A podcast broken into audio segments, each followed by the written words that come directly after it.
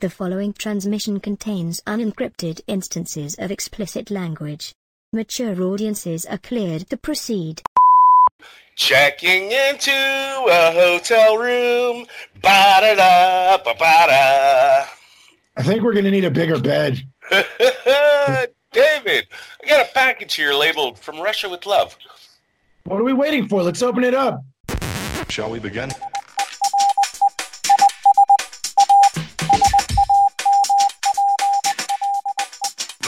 In the field of anthropology, there is no such thing as the first Neanderthal or the first Homo sapiens as an individual. Speciation is a process that spans thousands of years at least. But when it comes to identifying the first member of the species, Spius heros cinematicus, it's as easy as 123, or in this case, 007. James Bond is the undisputed granddaddy of all screen spy heroes. I'm Todd. And I'm Dave, and we like to talk about spy movies. He's handsome, he's competent, cool, collected. And kind of an asshole. If you're gonna swing at the king, you best not miss. So let's hope our aim is true in this episode of Spies Like Us.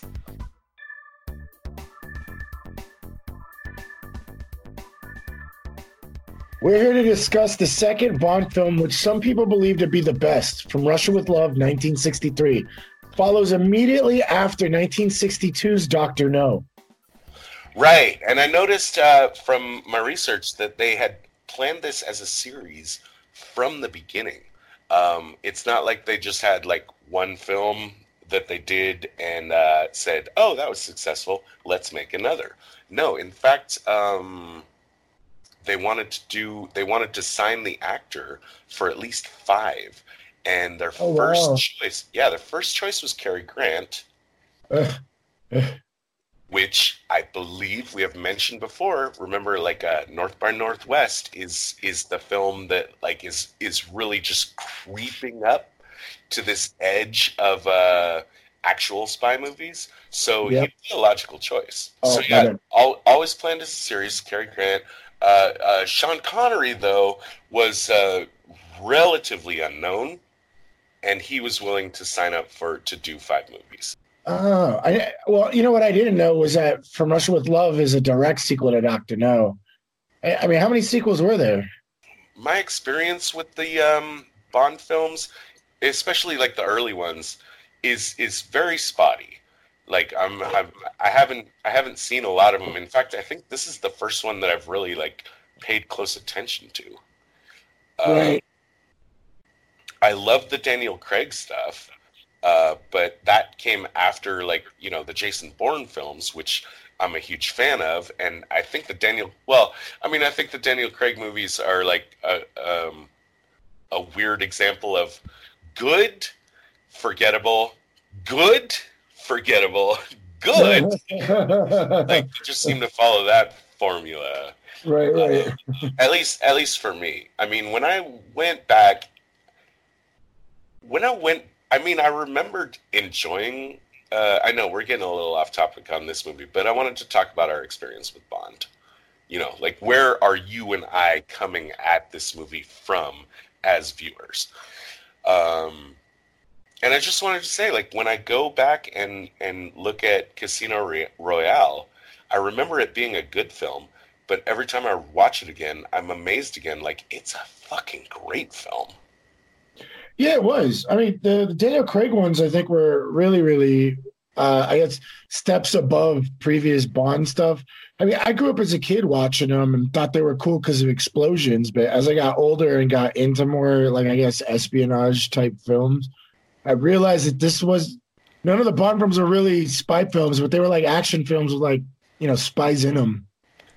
Yeah, like they always felt to me like like my dad's movies. You know? Right.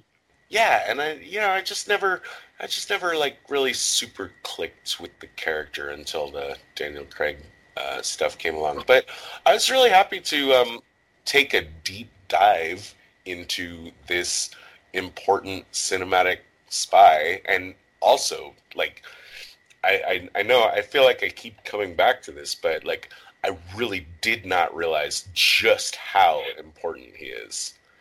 uh, until I really started like like you know making these lists of movies and looking into the history and and finding out all about it.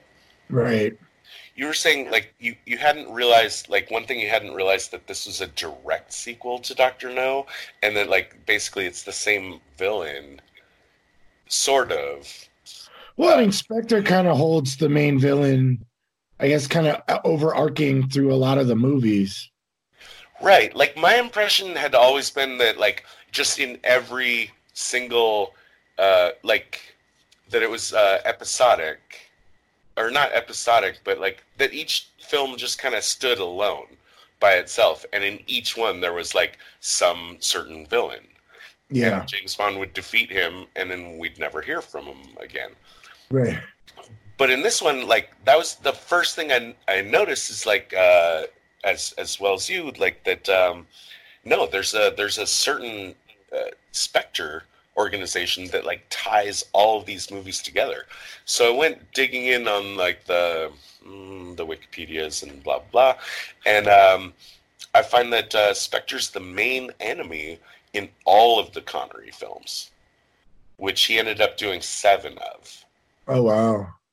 Well, Uh, was one that they weren't really in? Yeah, that was the third. Uh, apparently, the third one, but uh, in one through seven. oh, uh, okay. Yeah, they're the main villains, so it's much more of a. I don't know. I guess much more of a Star Warsy kind of uh, cinematic universe that they're putting together with these sequels where we're always fighting against the same like we're always fighting against the empire well here we're always fighting against spectre which totally was not my expectation i thought every single one was just going to have an individual villain and be boxed uh, Yeah. you know separate from the others yeah. there's an interesting thing too about uh, Spectre where in the original um, in the original novels by Ian Fleming, they didn't play that prominent of a role. And here, like it's, go ahead, go ahead. Oh, in the novels, they didn't play that much of a role. They weren't initially written in. Like I don't think they they don't exist in in the novel Doctor No. Right. and I, they don't exist even in From Russia with Love, the novel. Right. By the time now, you got to remember, like Fleming's written started writing his novels a lot time a lot before they started making them into films. But at this point, by the time they're making the first Bond film, which is Doctor No.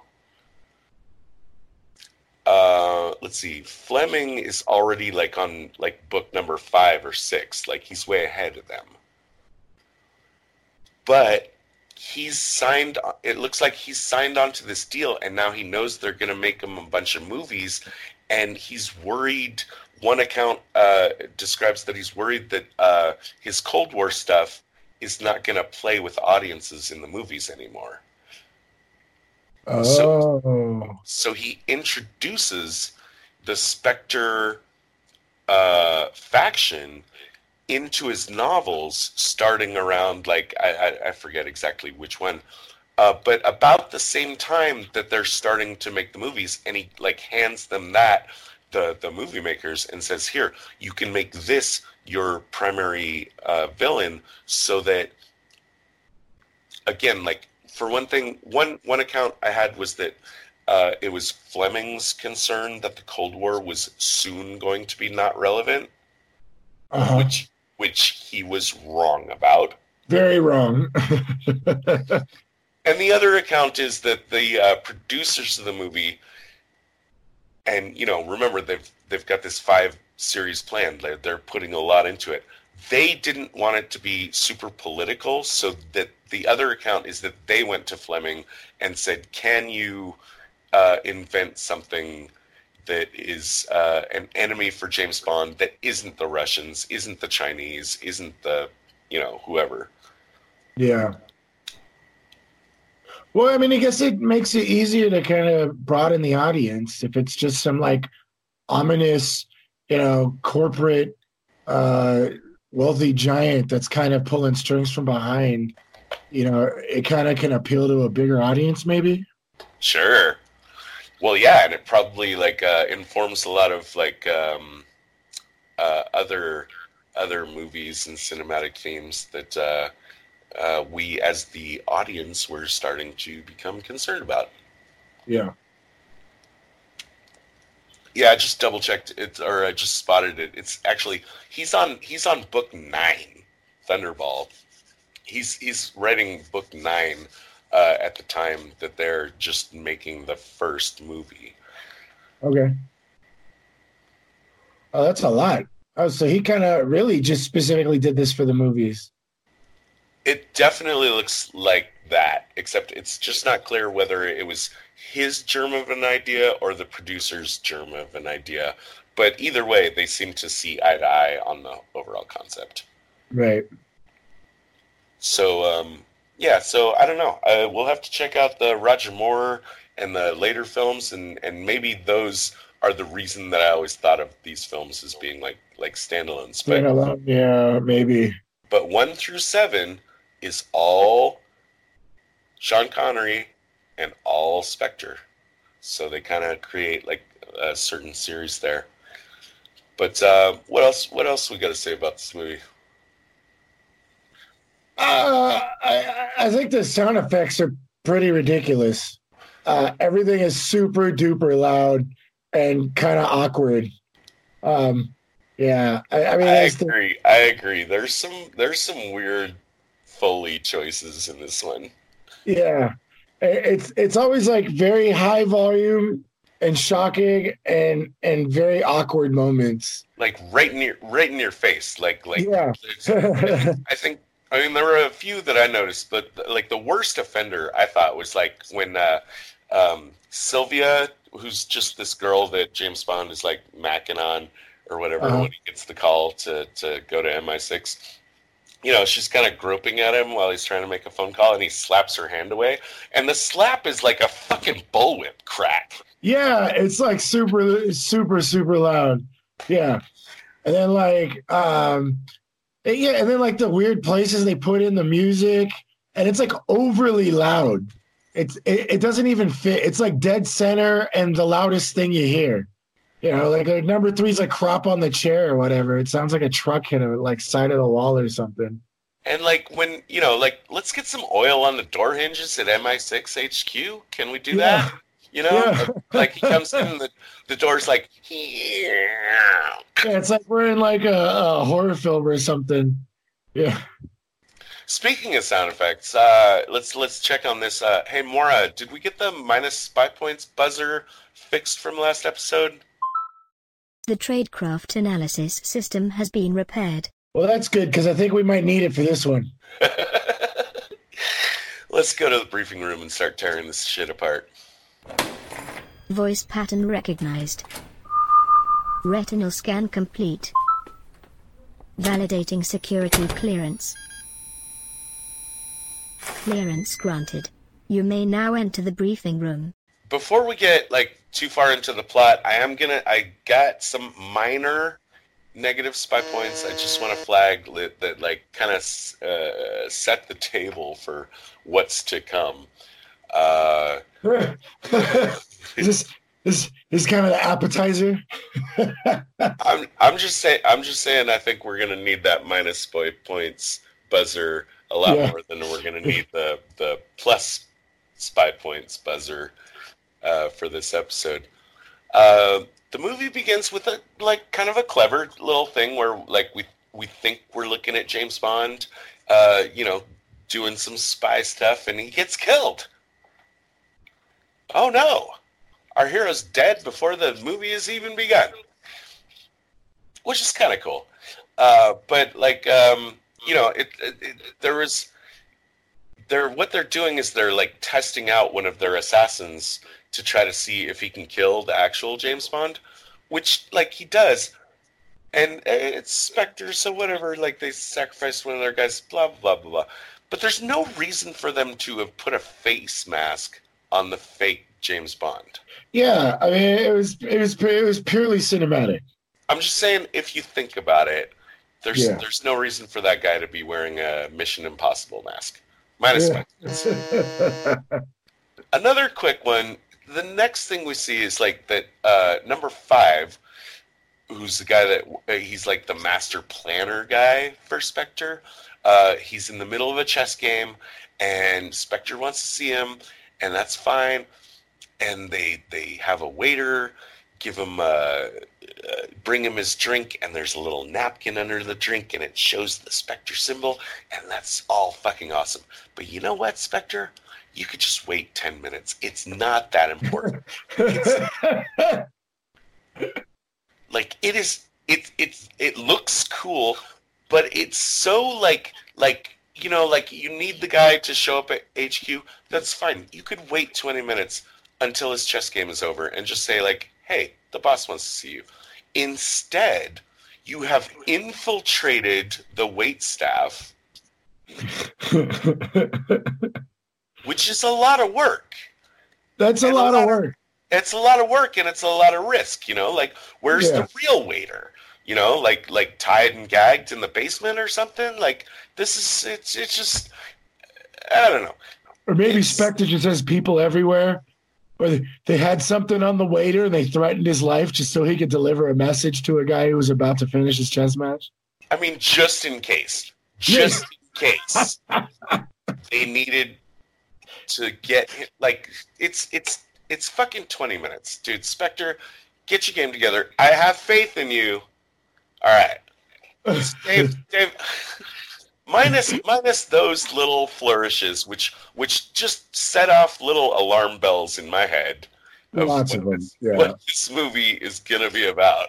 Yeah. Uh, Yeah. Before we get too deep into it, can you take us through uh, the different players and and their win conditions and their plans, so that as we go through the plot, we'll be able to like uh, understand why they're doing what they're doing and rate them on how well they're doing what they're doing. Yeah.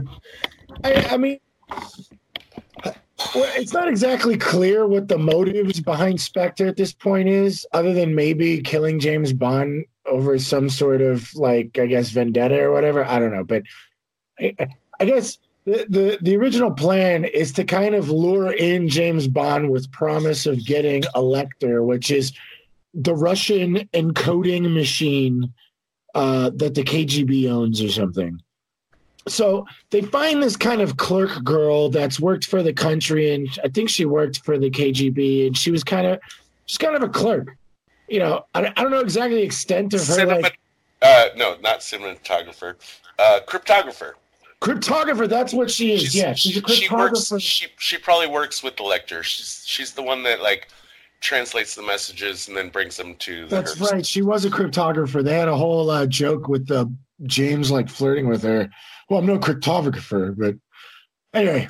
Uh, so their idea is they they kind of find this girl that they've profiled as like being the good lure for Bond because you know in every Bond film there's always a girl to lure him in. Uh, poor guy can't find a good girl. I I guess I I don't know. well, uh, so so the idea is Spectre is going to pretend to be the KGB, and they know Tatiana, who is our uh, hot steaming Russian that they're going to lure Bond with or whatever. Uh, she's a cryptographer. She she I mean she she's worked in the offices of the KGB. She she she seems to be a loyal Russian uh, servant, civil servant, uh, who has also worked in high security areas. So they're going to come at her as like generals of the KGB. So she's going to want to serve her country and do her duty. But in reality, they're Spectre. And they're basically using her to lure out James Bond. Um, and, and I guess later in the film, we find out they're going to sell the Lektor back to the Russians. So I, I don't know if this is part of the biggest plan, but anyway. Um, So wait, wait, wait, wait. Lay it, lay it out for me, like just step by step.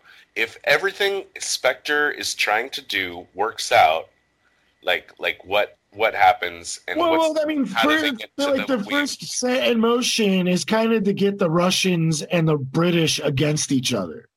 So how they're going to kind of do that is create the situation with Tatiana and James Bond, where James Bond is going to like steal the Lektor or something. And and I, I don't know, maybe they were planning on killing Tatiana and James Bond later, or made it look like James killed Tatiana or she had suicided or something. But you know, eventually this is going to create turmoil between the Russians and the British. They're going to sell the Lektor back to the Russians for a heap load of money. They're probably going to profiteer off of like the war that's going to drop, like by the by, by you know they, they even say it in the film that they're trying to get this Cold War warm going or something like that. So the idea is they want to make it look like the Russians and the British are hurting each other, but they're just profiting off of the turmoil, I guess. That's that's my Right, right, right. So they're they're they, they got three goals. right. They're oh well, yeah. I think one of their big goals, uh, one of their uh, well, not their biggest goals, but one of their step by step goals is to get Bond killed. Probably off of right. So so so three three goals are accomplished by one operation.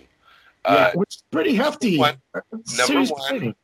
James Bond, or actually no, actually actually four. Actually, I think four. Uh, number one, James Bond is dead. Yeah. And that's just a, a fuck you for killing Doctor No in the first movie. Yeah, That's just a little. that, that's just a little bit of revenge. yeah. It's like the Um, cherry on top or something. Right. Number two, they want him to die in a humiliating way that will uh, disparage the MI6. Right. Number three, they want to set the British and Russians on edge against each other and kind of like heat up the Cold War, like turn up the burner a little bit. Right. And then number four, just like make a little money by selling the Lektor back to the Russians. Well, yeah, and I'm sure they're going to profiteer off of the the warming up the Cold War. I think it's not explicitly said, but I mean, like considering the level of, I guess, corporate enterprise Spectre has, they're probably war profiteers. That would be my best guess. At this point, yes. Yeah, At this point, yes. I I, I, I wonder if they're a little more uh, subtle or uh, or a little more political in in other movies, which I have not seen. So that Right. for right now, that's just an open question yeah. for me. Uh, but I do want to say my number one tradecraft comes out pretty early. Um, uh, their, I mean, their overall plan, uh, you know, it was pretty cool. Uh, but what I think was really, really, really awesome was their idea to pretend to be the KGB. That one, they profiled this girl that was already very loyal as a like a Russian silver ser- servant who had high security clearances, presumably worked for the KGB, didn't screw anybody over. She's like the perfect candidate. Not only did they profile this girl, they also like pulled off pretending to be the KGB, like some high end generals, because she was kind of low on the totem pole, right? You know, th- this isn't like, you know, Allen Dulles, master spy or something, right. or like the guy serving under Gorbachev here. Yeah, this is this is like some lady that does cryptography and and right now is probably doing like other kind of bureaucratic like jobs in the office, and she's proven to be like loyal to you know to Russia and the KGB or whatever. So eh, we got this we got this very attractive young woman who who has security clearances. She's smart, you know, and and she has access to Elector. And so we know that she's going to actually be able to one probably be considered attractive by James and so kind of lure him in in a So physical I mean, I, I I get it, I get it. And Yeah. calling that your your number one best trade Yes. in the movie? because they didn't have to do anything. All they had to do was say they they had to put on like one little performance, which I mean, cinematically, it wasn't that I would I, I it wasn't that convincing to me. If I was in that seat and I got yelled at by like Nazi lady, I wasn't gonna leave the room alive. I would have some questions. Which I love, but we got so much more movie to go on. Yeah, yeah. So, like- sorry. Yeah, Yeah, we gotta But, keep, yeah, no, we gotta keep I- this moving. I'm Yeah. I'm I mean I'm with you. This is my I mean my number two best tradecraft in the movie that I had marked was just the overall Spectre plan. It's a winner. It's, It's a- ambitious, but it's possible. And like I said, like it, it can accomplish a bunch of things in a Yeah. single operation, all of which uh, benefit Spectre to the detriment of uh, the rest of the you know espionage community. Right. And I, I like I like I like this plan. And you know what? This is a good time to mention that this script was rewritten sometimes on the fly, like while they were filming, to include Spectre into the plot. The original novel, Oh, remember, remember the original novel, there's no Spectre in it. right. The idea of Spectre had not yet occurred to Ian Fleming when he wrote this novel. Right. So I also just want to, uh, you know, like, so the idea of Doctor No um, being from the first film, uh, being a Spectre agent, that's easy to just like slap on. Oh yeah, easily. You can just insert that. It takes like five minutes of like writing that into the script. You can just mention that he works for Spectre, and you're done. But in Yeah. this movie, in this movie, they had to really seriously rework the script uh, in order to make Spectre the uh, the main enemy. Because in the original novel, it was just uh, an operation of MI6 trying to steal the Lektor from the KGB. And there, I got to stop you for another one too, because you've said the KGB so many times, and I got to bring this up. They're not called this KGB in this film. Oh, that's right. They're not. No, they're called Yeah. Smersh. They're called. Smersh, Yeah. which, which is an. Uh, and when I saw that, uh, I immediately thought like, oh, I think we talked about that in one of our previous films, but uh, I looked back on our notes and we actually didn't. But I found the note that triggered me. You see, okay, uh, walk with me on this one, right? I'm going to jump Alright. ahead in our notes a little. okay. Do you remember in the uh, the Man Who Knew Too Much 1956 version? We referred to the French intelligence. Yeah, the as- Deuxième Bureau. That's the exact one. Yeah. In fact, that's a World War II intelligence agency that was dissolved in 1940, Okay. or the end of the war. Okay. It didn't exist anymore. Yeah. Smersh, which uh, S M E R S H, it's kind of the same thing. That's also it's a counterintelligence agency that was uh, formed during World War II, and again also was dissolved at the end of the war. In fact, I think uh, 1946. So uh, a full 15 years before this film uh, is made, we're still talking about Smersh, which is an agency that doesn't technically exist. But this gives rise to a question, and I think it's interesting. Now, see, like what what I read on Wiki is like that, like even though like these agencies were dissolved, like long, like decades ago, um, intelligence agencies still referred to them as such because that was the name that they remembered them as yeah. during the war. And think about this when you change your uh, organization of your intelligence agencies, it's not like you go out and make a public statement to the world and say, like, hey guys, you know, we used to be Smersh, but we decided now we're going to be called the KGB. Yeah. it could be decades, apparently, possibly, that uh, before like other people catch up with the parlance, you know, like um, you, you follow me, right? yeah. I mean, it's not like uh, the day that the CIA, like, how long was it? Like, when the CIA was created, I mean, how long was it? And this is an honest question. I don't know the answer, and um, we're not going to wiki it right now.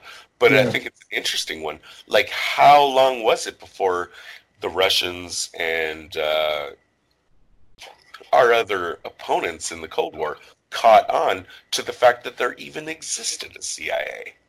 Well, I'm sure mean- they knew quite a while because they probably had double agents in the MI6, and I think the MI6 are the re- the way. Well, the MI the British were pretty much like uh, founded our intelligence agents, like our intelligence practices, or at least were an enormous impact on the beginning because they needed a lot of our help in World War II, and uh, I think they were they had a lot to do with behind the formation of the CIA.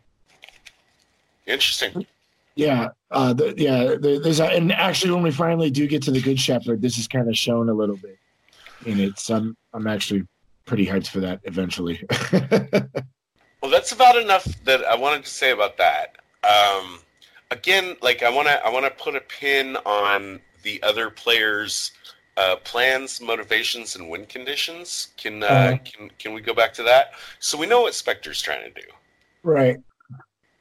What uh, and then Tatiana, that's Well, the Patsy that you just described. That's the girl Yeah, that they. I think I think her idea is to she's just being loyal to you know the motherland or like whatever you know like a Smersh uh th- since I've been corrected uh and so but she kind of haplessly falls in love with James Bond which is every Bond film there is James falls in love with the girl that he's not supposed to the girl falls in love with him that's not supposed to and then somehow it doesn't work out what I Um, want you, to, what I want you to do here is think of it like a board game.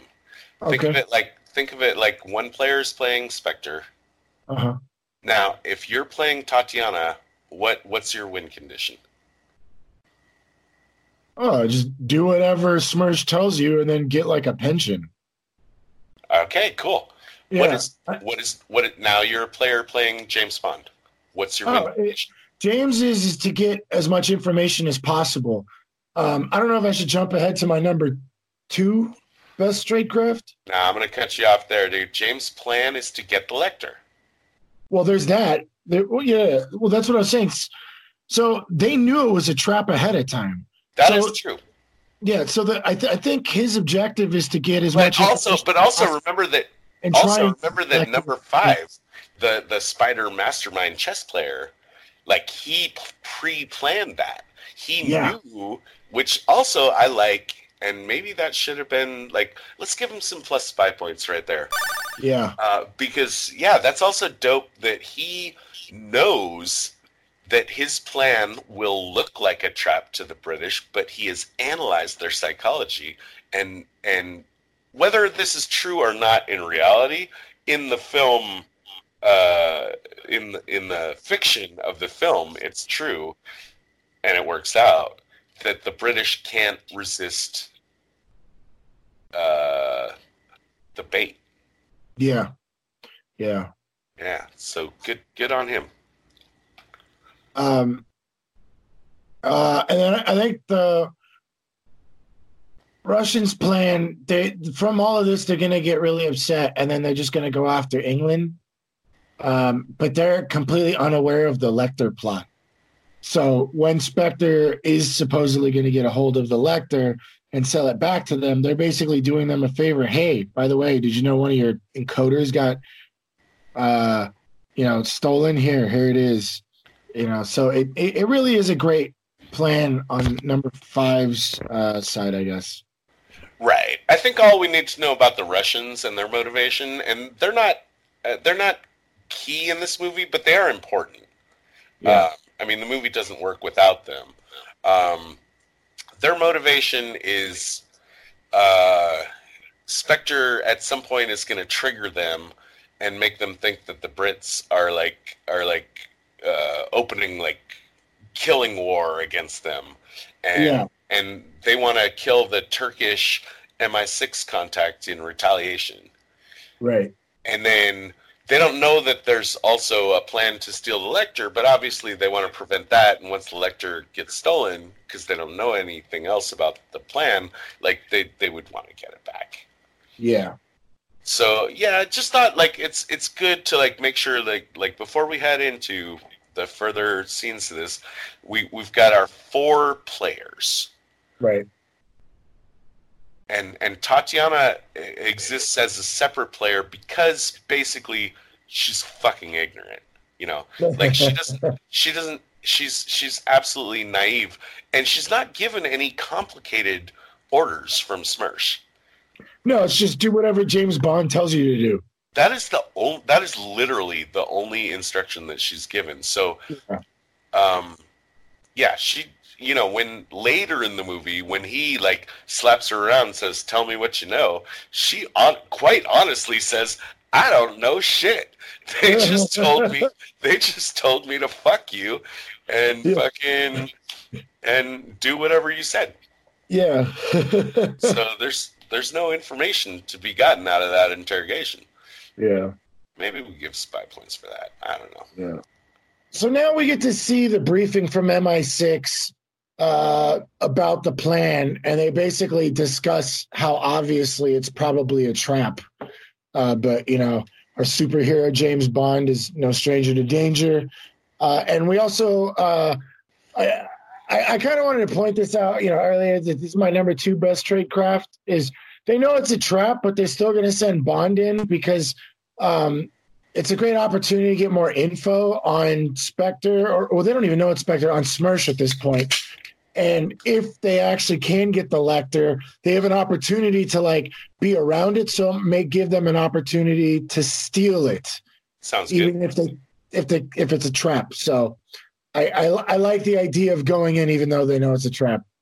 Um, next, uh, I think it's Q brings them a briefcase with all kinds of fun gadgets. Classic. Uh, yeah, but uh, I, you know, it's funny that they don't even really become useful till like way later in the film, which is very typical of a Bond film.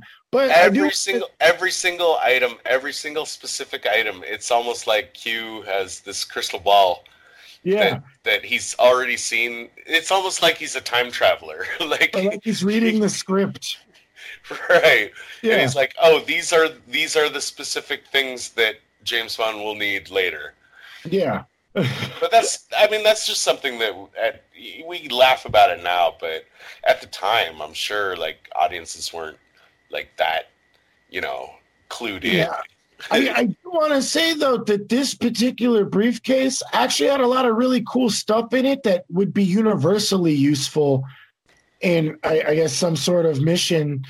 Uh, except for the gas, I think the gas is one of the things that Q foresaw in a crystal would, ball. would that have would- to be a time traveler. yeah, yeah, exactly. but I mean, like you know, the pop out knife, the like hidden bullion, like like there was tons of little cool things on it.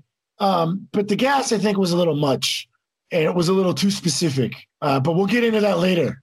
And Uh, you're giving you're giving this. It looks like on your notes. It looks like you're giving the briefcase your number three best tradecraft of the film. Yeah, I think it, I think it's my number three, and uh, you know, with the exclusion of the gas, I, I, I I'm going to say like there's so many little pieces in that briefcase that were beneficial, like on a you know highly likely being able to be used on a spy mission. Other, other than the gas, I thought was a little too specific, but yeah, that's that's pretty much my number three. I had I had a note that I wanted to talk about. I really like that gun. I really like Oh, that yeah, AR seven. cool. and Yeah. and you know I, I did a little reading on it Yep. um you And know re- like like the fact that like you you it's it's incredibly compact because you Yeah. store i mean you know it's separate like you you can't just whip it out you know in one round if you're playing dungeons and dragons and you said i whip out my ar7 uh, Right. it doesn't work like that you're gonna need Right, several yeah. rounds to like Yeah. put that shit together. But you know, uh, concealing the barrel inside the stock, having the bullets be separate, um, and I looked into it, and and the AR-7 is was now what its specific actual real world design is is for let's say you're uh let's say you're a bush pilot or let's say you're uh, I don't know a person that operates a boat in in possibly dangerous situations where like you know like it's not like life or death you're not out there being military at it but like something dangerous like a crocodile or something Yeah. like some situation might occur where you need a firearm Right. and that's what this is specifically designed for. It's like a, an emergency kit kind of firearm that you can just have. Oh, kind of like flare gun type of situation. Exactly, exactly. Um, and that's that's what it's designed for and produced for. But its use in this movie, I thought was really cool because it looks like a very like uh, secret agenty kind of thing. Yeah, yeah. Yeah, so good on them for that. I love the IR setting. I, I, I think I think it was a very fun gun. Yeah, yeah. Yeah. I'm I'm I'm into it. I Yeah. don't necessarily need to own one, but if I was a bush pilot or someone that ran around on boats in weird foreign locations where crocodiles might be a problem, I definitely want to pack one of those. Yeah. Well, uh, next, next, uh, James gets to Turkey. Now that he's on the mission, Yeah, that he's officially on the mission. He gets to Turkey. and the music is ramped up. Ba-da. Yep. uh, and uh, what does he meet? Salah of is the prime minister of Turkey. Uh, no, he's just Sala. Now let's be clear. Like Sala is my pet name for this character Oh, okay. because uh, I think it's Ali Kerim Bey is the Uh-huh. actual name of the character, but I'm going to call him Sala because this guy is basically Sala, uh, like from the Indiana Jones movies. He right. he's, he he is the the Middle Eastern guy that like assists and and helps our hero very much in the same way that like. Uh, and I think he still has he has kind of the same like mannerisms, maybe. Anyways, we're calling him Salah, But Okay. uh, uh, he's not the prime minister or anything. I think he's just like the MI6 contact in the area. Really? I thought he was the prime minister. Well, I don't know. Uh, that's not how I read it, but I could be wrong. So yeah, maybe. maybe well, But uh, James James lands and and makes contact with uh you know like a a chauffeur that's going to take him to see Sala, yeah. and they use they use the code phrase. Uh, you know, I want to. I got a cigarette. Do you have a match?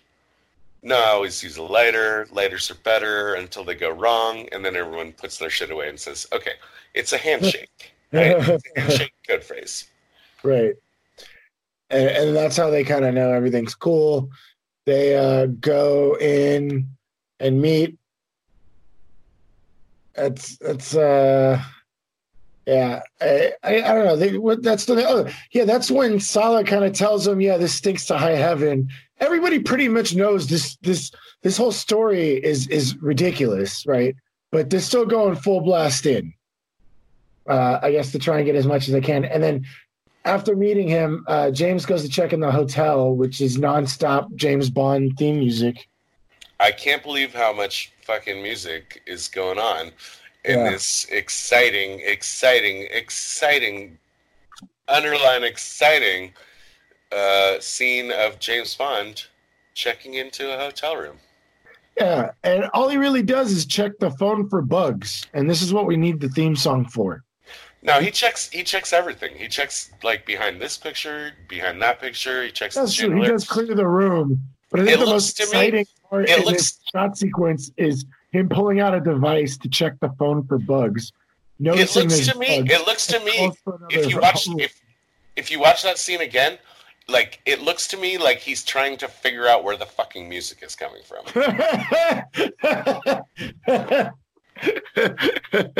when he does find the bug behind the final picture, I don't know what this thing is, but it's fucking gargantuan.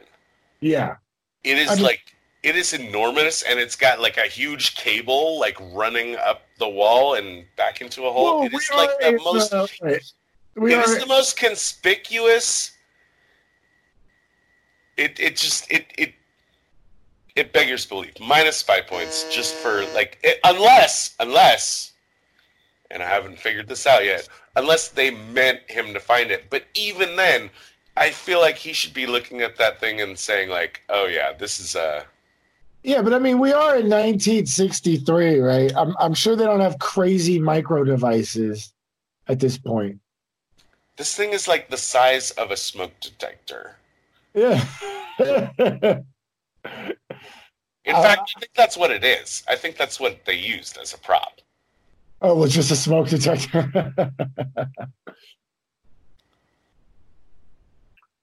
All right. Anyways, what you got? Uh, well, yeah, I mean, like finally he finds the bug and then calls for another room. And obviously all the staff is working for Spectre because Spectre has their hands in everything, right? And so they say there's no rooms available, but he's just like, well, this is too small of a bed. We're gonna need a Uh, bigger bed. Yeah, I think we're gonna need a bigger bed. Um, so they go, they, they offer him like the suite, and he's like, "Well, I guess I'll have to see it." And he takes the suite, which is probably bugged to all hell anyway. Yeah, it just it it doesn't make any sense to me. Like like uh, I I don't want to uh, crouch too hard on this bit, but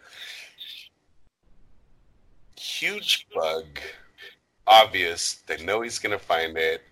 Uh, why why didn't they just I don't know put him in the room they wanted him to be in or uh, well also also he pulls out a thing he pulls out a thing and he does a pass on the phone and he confirms to himself something it's not clear to me what he's actually confirmed maybe he's confirmed i mean it looks like he's like satisfied like aha he's Right. he's, he's made some connection but like what connection has he made like okay he's certain that he's going to be recorded or monitored when he makes the next phone call, which he makes down to the hotel staff to request the new room. What is that about? What what does that accomplish? It just seems like a bunch of like going through the motions and and not giving us anything like like No. I, I don't know. There was a lot in this movie that seemed like this, where they just kind of had stuff happen for the sake of it happening. It was the worst. I I thought it was the worst sequence in the movie, and Yeah. and I'm gonna say this. I think actually, I've I've been really harsh on this movie so far.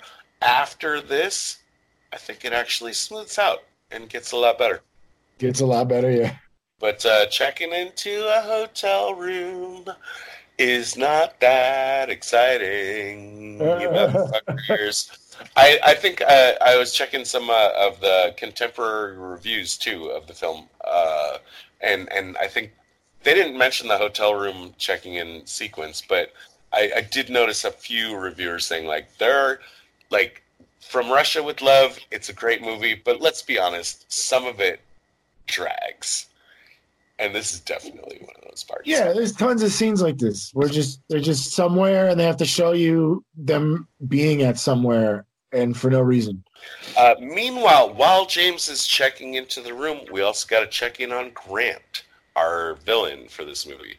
And what he's done now, he's observed James landing and he's got his plan, he's got his Spectre plan, and he's executing it pretty well. What he does here, he kills a Russian operative and dumps the body at the embassy. Yeah. Now, this is an interesting play because the Russians uh, don't know that Spectre's involved. They have no idea. And the British and Russians have been at like monitoring each other like all this time. But uh, like like as the chauffeur explained to James, like it's all kind of a friendly game. We follow them, they follow us. Blah blah blah. It's just how it's played, and everything's very peaceful. But by Grant killing a Russian and dropping the body off at the embassy, that is a massive fuck you. Yeah. Like that's that's an intentional message that's being That's the sent. mafia stuff, right? That's a what? What? That's some mafia stuff. Right. Oh yeah, yeah. yeah. Yeah. But uh, it's it's it's dirty. meant it's meant to look like the British did it, but it's also like I said because it's so blatant and it, because it's so in your face. It's not like we just killed one of your operatives and like dumped him in a dumpster for you to find later. We killed one of your operatives and fucking rode up to the front of your embassy, dumped the body in the front of your face, and fucking drove off. That is huge. The Russians, thinking it's the British, they have to respond. They have to respond, right? So they basically bomb Salah's like like office or like is that his house? I think it's his, I think it's his house. It's his it's his place of operations. Um, Yeah. But yeah, they they go straight at what they think is the head of the snake. They go straight for the head of uh, MI6 operations in Turkey, which is Saleh. And They try to bomb him, and it's only luckily that he survives. Thereafter, uh, Sala wants uh, James to go uh, take a look and spy on the Russians and see what they're up to, and they go down into the sewers and use like Yeah. like Just, periscope. there's another extra scene for here. We get to see a uh, what they, periscope. Yeah, Yeah, periscope. yeah. In in the Russian uh, embassy. This is where Sala explains to James that Krilencu is most likely the guy that uh, the Russians are employing to try to take him out. Yeah, And at the time, uh, James is theorizing incorrectly that the Russian attack on the Turkish is inspired by his visit. It's also an opportunity for us to um, mention, I think, like the first of many, many uh, James Bond. James Bond, you're so fucking slimy. You are really slimy. You are incredibly slimy. I'm gonna give you as many points for it being the early 60s. The sexual revolution is happening. I get it. Uh, but in in hindsight, you don't you don't look so good in hindsight. It's kind of hard. Some of these some of these James Bond things are are pretty fucking cringy to watch. yeah. They were. It was it was pretty creeper status to watch, to say the least. Actually, He's got the view on on on the room and when Tatiana comes in, he's just like obsessed with her legs and he's like I'd like to see her in the flesh. Yeah. Yes. And it's the yes that makes it especially slimy. yeah. Yeah, just would not would not work in contemporary shit. And when we look back at it 50 years later, yeah, not a good look. No, not at all. So, after some gypsy camp bullshit, uh, talk about a full scene of nothing. Uh, we get James into the bridal suite, and he smells some perfume, which is odd. Plus spy points, but he doesn't really react and just goes and takes a shower, putting himself in a very vulnerable position. Minus spy points. We meet Tatiana, our uh, our love interest for the film. what do you what do you think about this, Todd?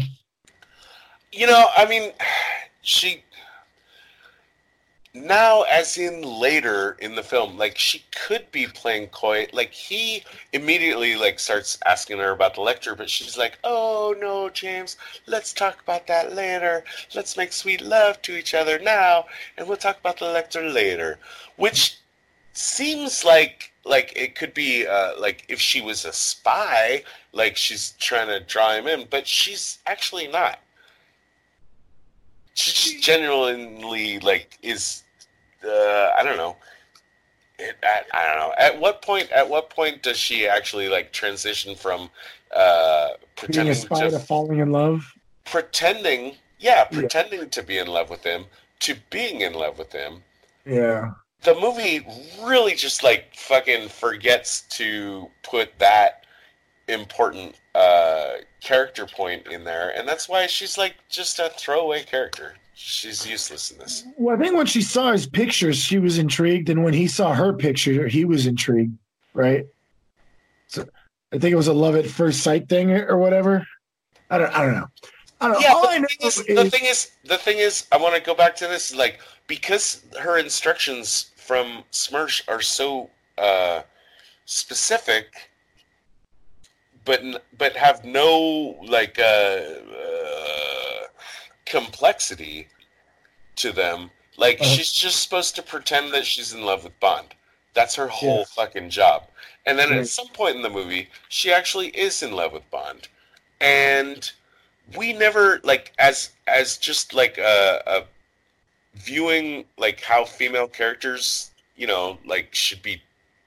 Mm, I don't want to say treated, but uh, res- respected in some way as people with agency Right. like her transition from someone that's pretending to be in love with him to someone that's actually in love with him is never explored and that's Yeah. a huge failure of the movie yeah.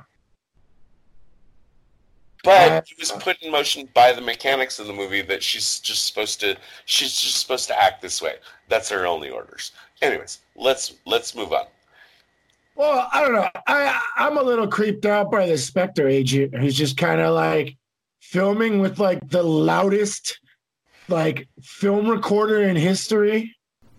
they're Yeah. not they're not subtle that's another No. sound effects there's another No. sound effects fail Yeah, they're very subtle, as I like to say. they're just they're just outside what, what I guess is like a two-way mirror or a one-way mirror, Yeah. whatever, and like they clackety clackety clackety clackety. Yeah. Fuck this.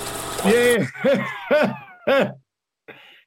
um, Minus, minus five points. yeah, minus a lot of spy points. Well, uh, I guess wait. Next morning, Tatiana's tailed by the glasses dude. Yeah, so this is there's there's some weird shit here that I wanted to get into. Yeah, Um, the guy that I'm calling glasses, that's that's uh, the Russian agent. We've seen him a few times in the movie, but we haven't. You and I haven't talked to about him. right. He uh, he spotted James uh, landing in Turkey. Uh, he followed uh, Grant Yeah, uh, when Grant abducted, who I think actually, in retrospect, I think was Glasses' driver. And that's why there's a scene where he comes running out and he sees the car peeling off and he's like, what's going on? But, anyways, this is the guy that's the stand in for the Russian, the Russians trying to pay attention to what's going on. right. Here's an interesting thing. In the morning, after uh, James bangs Tatiana, she goes to the Hagia Sophia, and Glasses tails her. Why? There's no indication that the Russians are paying attention to her or should be paying attention. Well, they're watching Bond, Well right? then, well, then he should be following Bond instead of following a random cryptographer, unless you have some reason for that, which is fine. Well, she's a Russian cryptographer, and why is she meeting with Bond? He doesn't know that she's meeting with Bond. Yes, she. They they've been watching Bond, presumably, right? They know he's at that hotel. Okay, I got you. I got you. So they Yeah. see. So they see one of their, uh, not agents, but uh, one of their employees. Yeah, Okay, cool, cool, cool. Uh, James is hanging around there, and Grant is hanging around there as well. James notices that Glasses is following Tatiana, and they're in a public space. Remember, it's the Hagia Sophia. It's it's one of the seven wonders of the world, and there are uh, museum tours being uh, conducted. So it's a it's a sort of public. It's not crowded, but it's a it's a public space, and I like this. I like that when James notices that uh, Tatiana's being tailed, he pulls out his little PPK, his little classic PPK, and he folds a handkerchief around it. I like this, and I, I I was surprised. Like I'd never seen this before in another movie, but like it seems like a really good way to uh, be able to carry a pistol in your hand without looking like you're carrying a pistol in your hand to the casual observer. yeah. I thought I thought I'm gonna give it plus spy points, and I struggled to find my best uh, tradecraft. But this this is my number three for this movie. Just the way that he conceals the pistol, I thought that was very slick. Very very slick. here's the weird thing. She's at the Hagia Sophia to place a dead drop, and we've talked about what a dead drop is before. We're not going to do that again. I mean, but essentially, it's a way like you can uh, place information in a certain spot and have someone else pick it up, and it doesn't look like the two of you ever met. Okay, Yeah. great. Um, why? They woke up in the same fucking bed that morning. Right. Why do they need to then make an elaborate plan to uh, to to arrange a dead drop? It just it, it's no good. Uh, minus five points. I I definitely agree. Not sure what was going unless she had to get more info or something, but I don't know why she would need it in Turkey. The She- only she- I mean, the information he's looking for is for a floor plan of the Russian embassy because that's going to be part of their plan of stealing the Lektor. yeah. So, if I'm going to be very forgiving about this part, I would imagine they woke up in the morning. James said, I need a floor plan. And she said, I don't, I need some time to draw it out.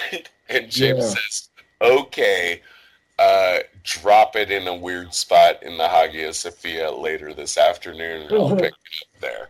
It's, it's, it's still kind of flimsy. yeah. Thing is, Glasses, who's tailing Tatiana, sees her make the dead drop, and he goes for it. Grant, our Spectre agent and main villain for the movie, kills Glasses right before he grabs uh, whatever the information is, which, again, like later we're going to find out, it's a floor plan of the Russian embassy. He wanted to make sure that James got the information. I guess. He wanted to make sure the Russians didn't get the information. Right. That the Russians didn't know what was going on. Okay, plus five points for you. You're good. You're good. Yeah. Grant, I think, is our best man in the movie. Uh, Grant Grant is, I think I think Grant is uh, almost faultless in this movie. Yeah. Yeah. He's he's he's a really he's a really slick operator, and I like him as a villain, and I love Robert Shaw's performance as him. Yeah. Also, like this is a weird time to mention this, but I, but I want to like we're gonna we're gonna we're gonna uh, get Grant some speaking lines later in the movie, Yeah.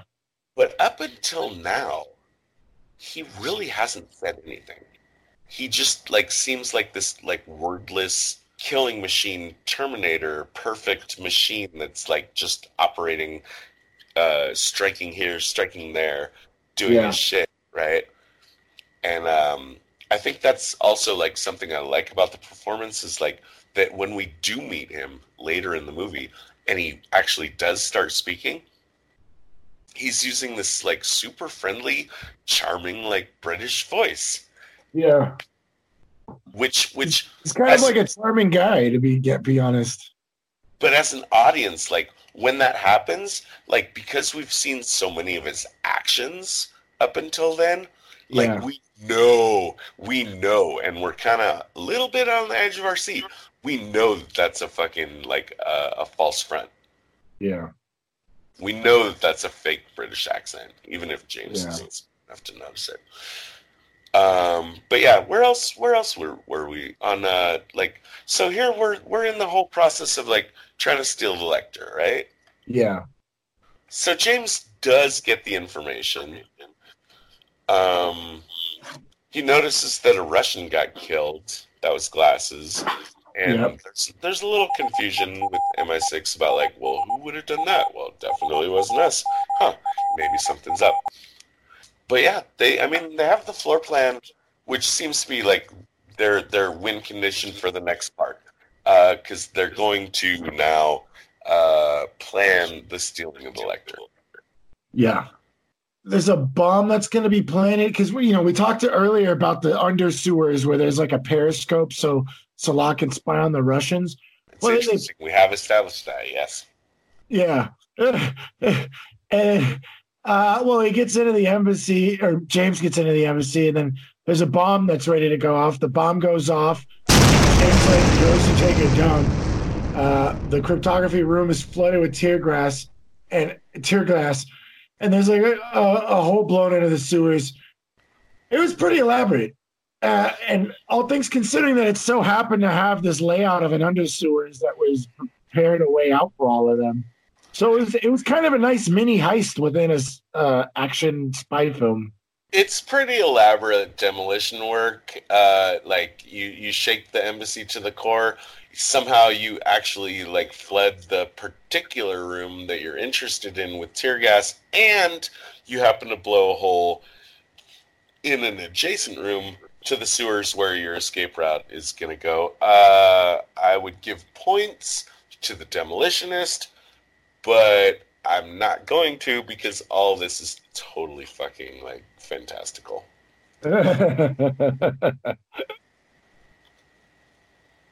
Uh, Okay, and I, I, I got to stop here too. Here's here's a flaw, and this is going to be my number one worst tradecraft of the movie, Uh-huh. uh, which involves James Bond's plan to steal the Lektor.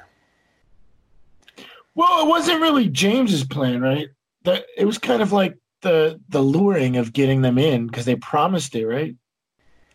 But he made the plan. Oh yeah, I oh yeah yeah yeah yeah yeah. That's true. So here's the problem with with his plan. You can't steal the enemy's decoder and have the enemy know that it was stolen because if you do that, then it's useless. There's yeah, that's really silly. What? there's nothing about this. Did you did you ever see the movie uh, U five seventeen? Uh, no, but I do know the famous decoder that we found during the war Right. with The- the, the- Germans. We Yes. found it and we had to do a lot to keep it hidden from people. Right, and the Lektor is specifically like it's been stated, like it's specifically like a reference to that uh, World War II German decoder device. Yeah. The movie U five seventeen, it's a submarine movie. Uh, you could find different flaws in it, but I just fucking love submarine movies. But at least in that movie, the plot was they were able to figure out a way to try to steal the uh, German uh, decoder device in a way that the Germans would not know that it That it was was stolen. because Yeah. the Germans would have thought that their submarine had just sunk to the bottom of the sea, where in Yeah. fact the Americans had like made their way away from it.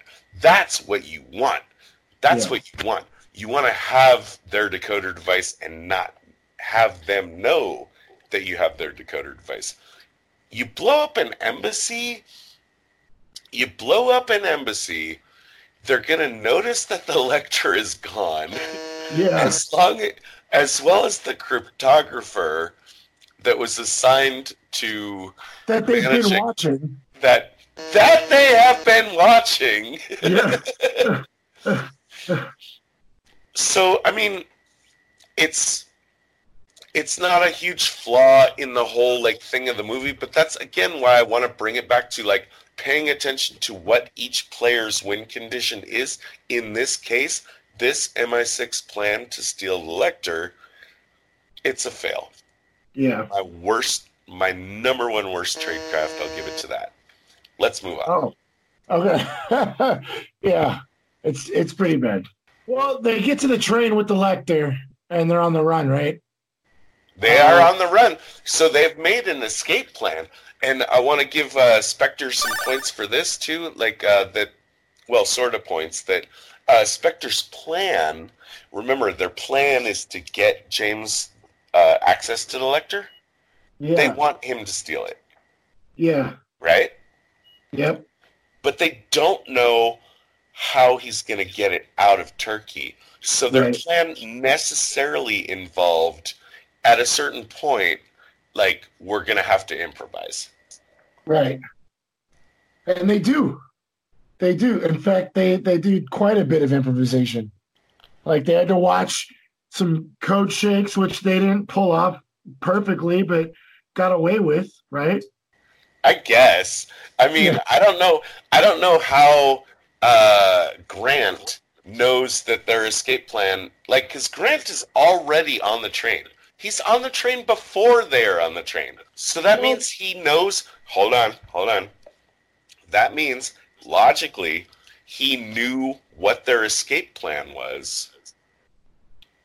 Bef- he knew what their escape plan was. He knew the date that they were gonna do it. They knew he knew the hour and the date. There's a fucking I mean, there's a mole in the Turkish intelligence thing. Yeah. That's the only way it makes sense. There's someone that's telling uh, Grant like like what's going on. Also, also, hold on. Let's go back to the Russians.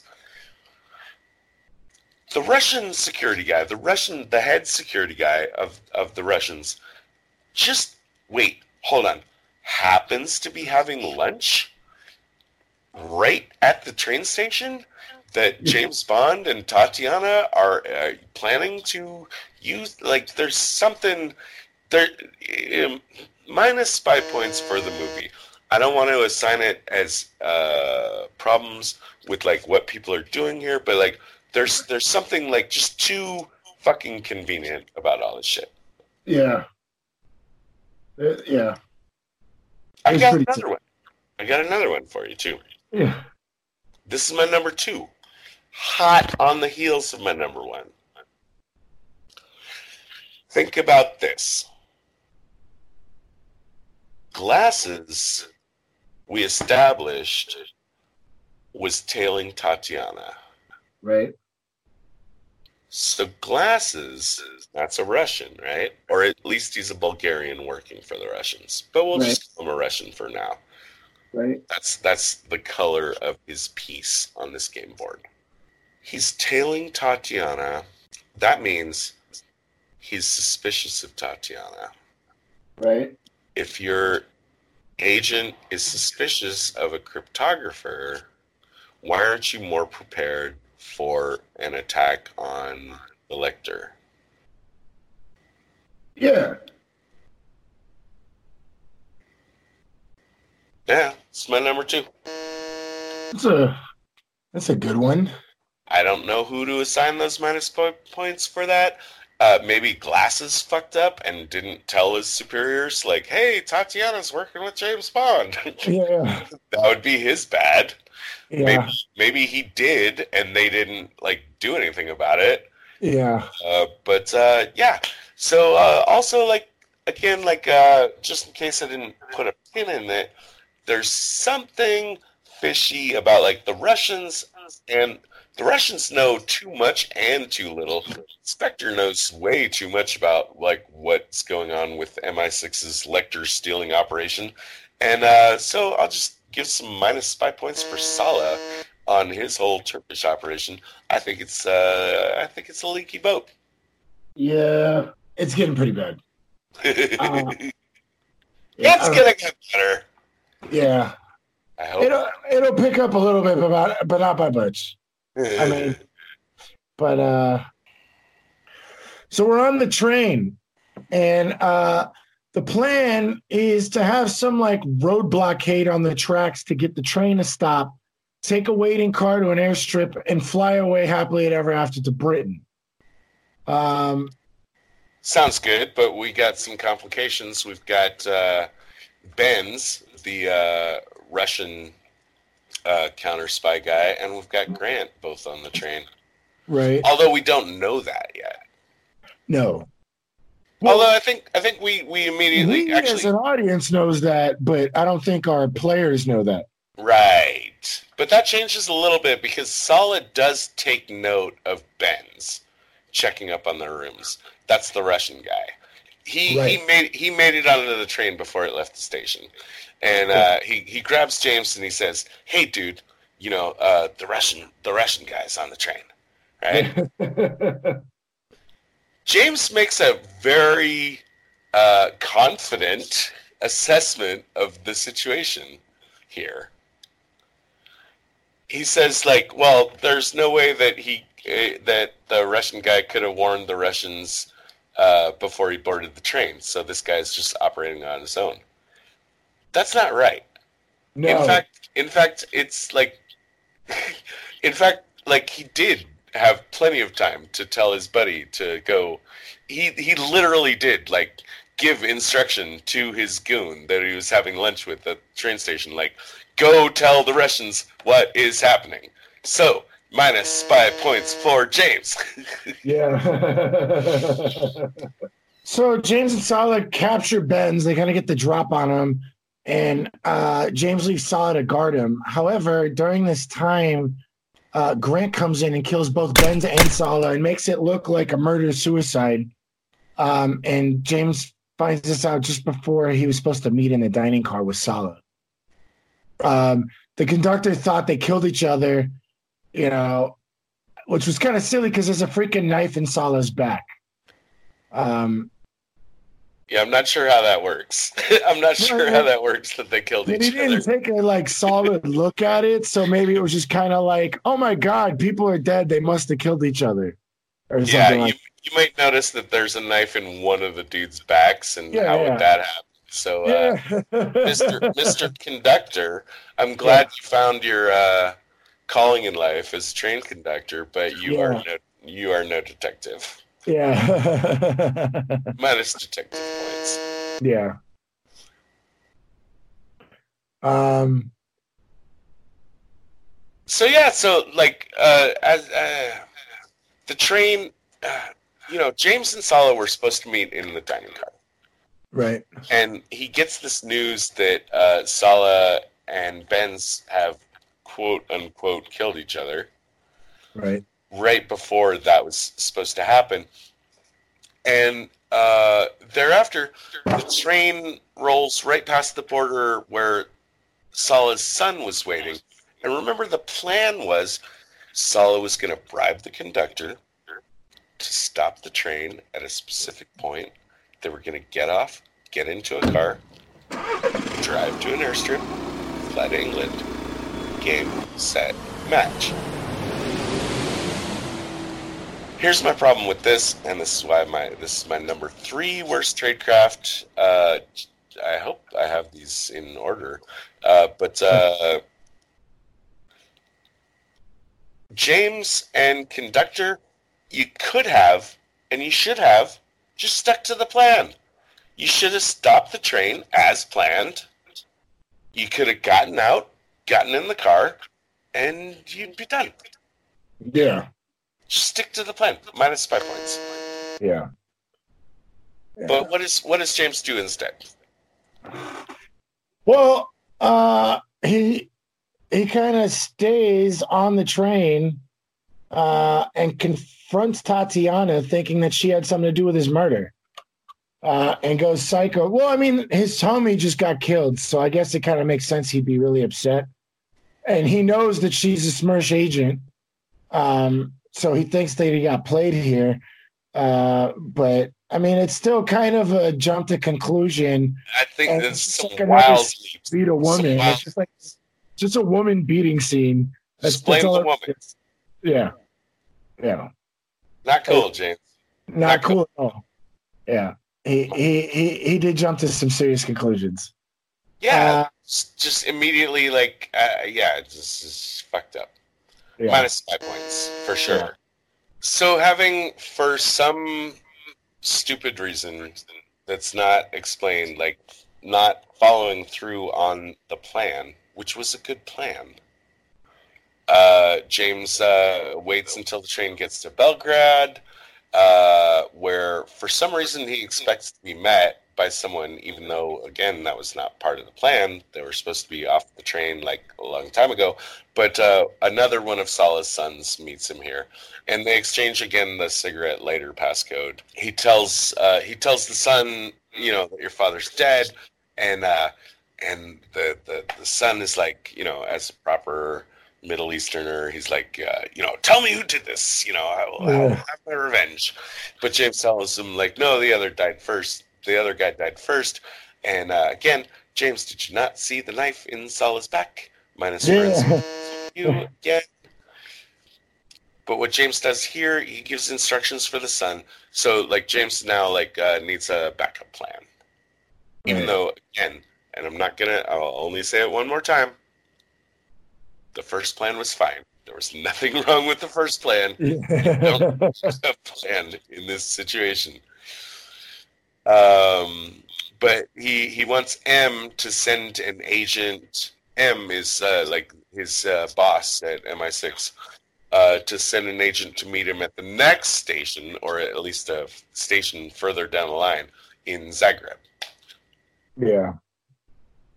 Uh, Grant, our villain, observes all of this, and uh, when they get to Zagreb, Grant uses the cigarette lighter passcode.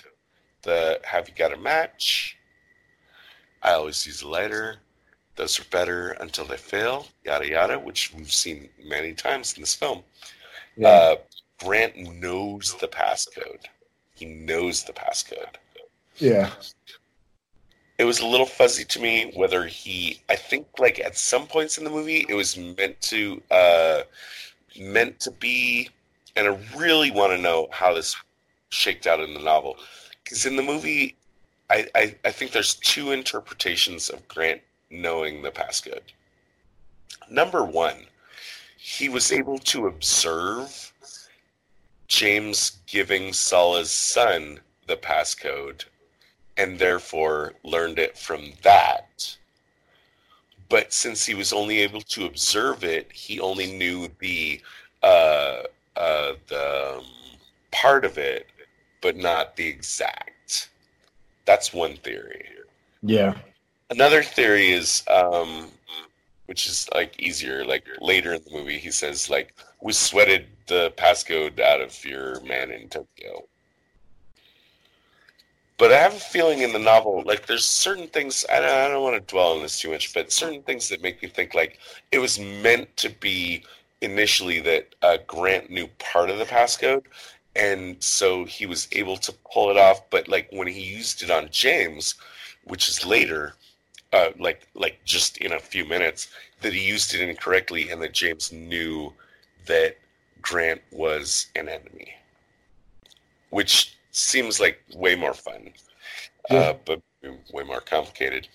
But my number one best tradecraft, regardless, in Zagreb, as the agent that James requested to meet them for their uh, what you call it um, Plan B. Grant interrupts, uh, intercepts Agent Y, who's is a guy named Nash, and takes his place. And you know he bushwhacks him, uh, puts on his I don't know hat and his mannerisms, and then approaches James and says, "Hey, I'm the guy that M sent to help you out." Uh, this is kind of also where I kind of fall off. Uh, this is kind of the first half of my number one worst tradecraft. Um, uh, my my number one worst tradecraft is like Bond trusting Grant at any point in their interaction towards the the trade scene, the train scene. It's pretty bad. It's it's silly. I mean, like, not only did he get the passcode kind of like not perfect, you know, but he asked him like, "So what are your orders?" He was like, "Ah, to watch you and the girl." Ha! Ha. You know, like, it's such a generic response, and this kind of is what sets off the like, what what is this? What like this is 007. This is supposed to be our super spy, and he literally like lets this dude gets the drop on him like for the. I mean, why this train scene took so long to like you know uh trick james bond is beyond me because he just like trusts him from like the get-go. Like he's he's a little cautious just like generic spy cautious but it's like he's like oh yeah this guy's with us. Doesn't know the dude? The guy messed up the password and like gave the most generic response. So this is like the beginning of my number one worst tradecraft Just the beginning. just the whole the whole train scene and why Bond ever trusted Grant is like beyond me. But this this moment, I'm like he should have had his like his spy senses going. You know what I mean?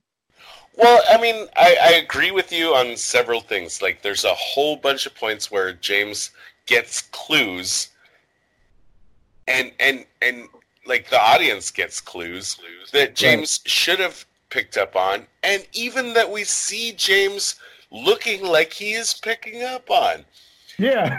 I also I also think like uh you know, and this might be quibbling, but the Grant as Nash character seems very cocky and cool about like the conclusion of the mission. Like it looks like he's just like, oh yeah, another day at the office. Don't fucking Yeah. worry about anything. yeah. I think he should at least pretend to be a little more concerned about the fact that, uh, you know, Sala and the Russian dude were killed on the train.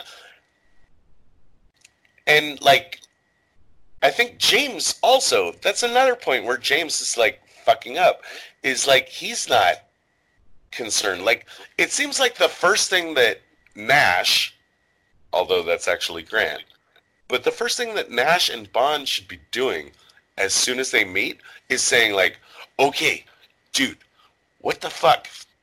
Like, uh, Sala and Russian dude looked like they killed each other, but Yeah. like that doesn't make any sense. So let's like start putting these pieces of the puzzle together. But Yeah, they don't do any of exactly. they don't do any of that.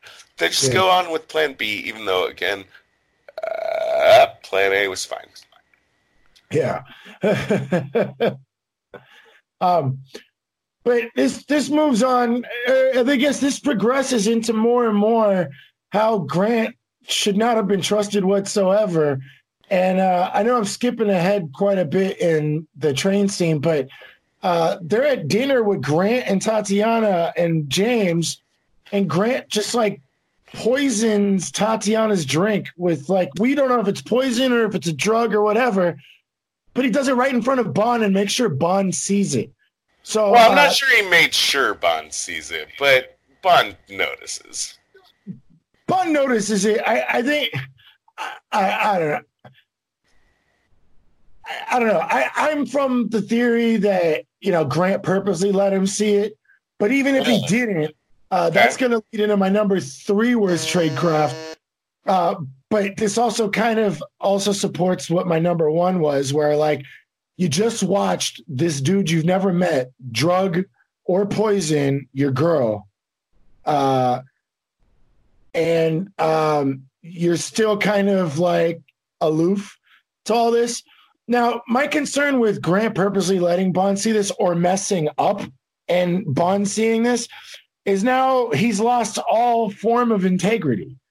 Like, I, if it, if I was Bond and I'm like, this dude I just met just started drugging my girl I've been running with, and his excuse is like, well, do you want the Lektor or the girl?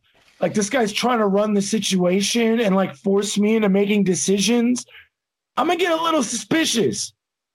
Even if he's telling the truth, even if he's like super spy McGee and he's like, look, the Lektor's more important than the girl. We gotta drop the weight and let's go. Like, I'm still gonna be watching your ass. I don't know you. What are you doing drugging her for the, in the first place? You know what I mean? Like, like I would have had my eyes on him every moment of the way, and pretty much that's not what happens. Uh, uh, I get. Well, I do want to lead us into the next spot where uh, where Grant gets the drop on Bond. oh uh, no, I just go for it, dude. Go for it. I'll, I'm I'm gonna come back with a couple of notes later, but I want you Yeah. to go ahead and get this out of your system. So Because I know this is the first thing. This is the first thing. This is the first thing when uh, we agreed to do this movie, and like the the day after, like you had seen this movie. This is the part that you were screaming at me about. So I really want to just let you fucking get it out of your system. Yeah, I don't understand. Like, I mean, he literally just watched this guy drug and or possibly poison like Tatiana, who we we have both like like the whole film like we're, we're supposed to believe that Right, Tatiana James, Ja- and and James doesn't know. Like it turns out, it turns out that it's chloral hydrate, which is stated in the movie. And then hold on, hold on, real quick, Mara, give us the read on chloral hydrate.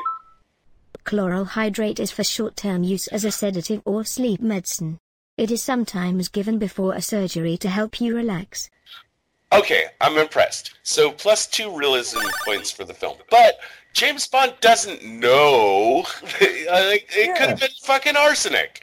Yeah, and she could have been dead or whatever, you know, but she's like passing out, which is another moment where they kind of shat on Tatiana, you know, Like she like they made her look like oh some lightweight. She's not feeling well. Let's just go take her back to the room. They take her back to the room, and then they step into the other side of the room with Grant and James Bond. And James is like, "So what's that you put in her drink?" And and, and then the story's told. Oh yeah, yeah, do you want the Lektor or the girl? Come on, we got to go make decisions. Cut Well, he says. I mean, he tries to play it off. Remember, he says like, "My escape plan is just for one." Yeah, it's so like over the top. It's so over the top. But let's say he was telling the truth. You just watched him like drug the person that you're running away with that was part of the plan that you were supposed to run away with. And then two, your homie was just murdered, right? Like, like there's so many reasons why you should just be like on your toes. And he's still like, yeah, whatever. And then and then Grant's like, "All right, let's take a look at this map. But remember, Dave. Yeah. He's remember he's got a tear gas I thing. know. And he's gonna this is even the oh, which by the way, we didn't even get to discuss this. I, I think it's in the notes for later, but earlier before they went to dinner, uh, James actually swapped the gear t- gas container from his briefcase to Grant's briefcase. So, really, really. Yeah. You mentioned Yeah. that to me. I did not catch that in the movie. Yeah.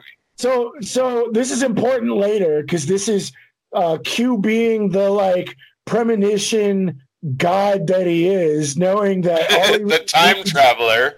yeah, time traveler. All he needs is a tear gas container in his briefcase, and he'll win the day. You know, specific like like over over the top, like arbitrarily armed by specific switches and stuff, like to make it more complicated. And yet, it's the thing that saves his life. You know, but forgetting all of that. Grant's like, hey, let's go over this map and talk about our escape plan. Yeah, And then yeah, yeah. Sitting there, not even paying attention to Grant, and Grant pulls out what like a did he pull out like a flapjack? I don't understand. I don't understand. It looks like a knife, but then instead of stabbing James in the neck, yeah, you know, he, he just like clubs him over. But that's because he wants to put out like a bunch of exposition, which only makes sense. It I did give a little bit of forgiveness, like so much. Like at this point, when they're sitting there, right? We're we're Yeah. ready for this, right? When when they're sitting there and and uh, James is like, so it was this, and Grant is like, yep, it was like that, and so James is like, oh, so it was this was happening, and like and like Grant just like explains it all, just like this super, like uh, what we now come to think of as this absolute fucking trope that would not play with audiences at all, where the villain just fucking like explains everything. is this our first moment of a trope where the villain explains everything? I think this is where it really starts. I mean, I think Okay. this is where it really starts getting cooking because there's like just the, the the the whole idea of the villain like at the end of the movie uh near the end of the movie having the hero in an you know unwinnable situation where they're just willing to like explain everything. I think this has been like trolled through with like uh, comedy and parody like for decades and decades and decades but i think this is where it starts. Grant really just fucking like explains so much shit. His whole life story and why he did what, and no took credit for saving James Bond's life so that he could get him to trust him. yeah It was silly. It was absolutely silly. Well, at this point, James realizes, and this is where like there's so much of the briefcase that's really cool. Uh, and this, I think, this is when the briefcase actually gets used. He's like, he realizes Grant's like, you know, working for the money. He's not really working for a purpose. And he's like, look, I got a buttload of gold, gold bullion in my briefcase. Why don't you take a look? So he offers him the gold bullion and and then and then uh they get into a squabble right and and and that's when i think grant opens his own briefcase and that's where the tear gas comes in and now starts the fight and and james wins the fight of course uh, I, I just think it was so silly that just this tear gas is what saved his saved his life. It- it I gotta, I gotta, it's I gotta tip, arbitrary. What? I got a tip for Grant for Yeah. next time. Next time, poison James Bond. Yeah. Next time, if you- if you have the super agent and the stupid like Patsy doll right. at your table, and you have one poison pill, and you can Yeah. poison one of them. Mm. Yeah.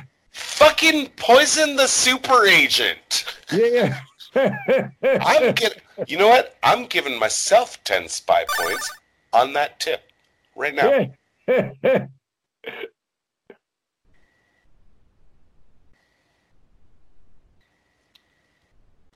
Maybe Spectre needs a Q time traveler.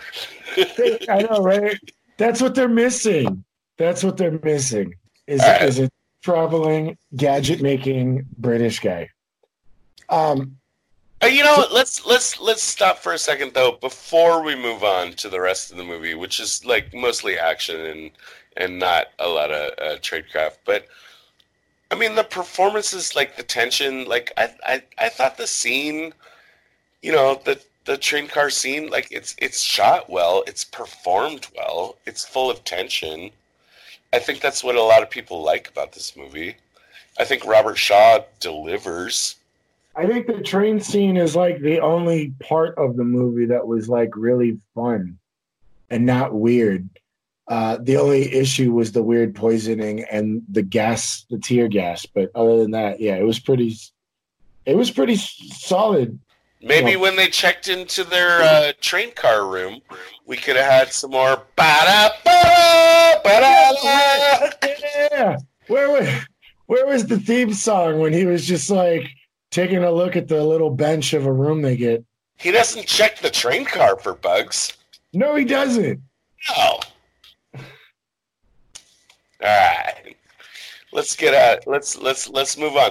There's a there's a bunch of action stuff that happens after, but like mainly, I think the tradecraft here has been like uh, digested and and we've done that. But um, they basically, I mean, they basically make their escape from here on out.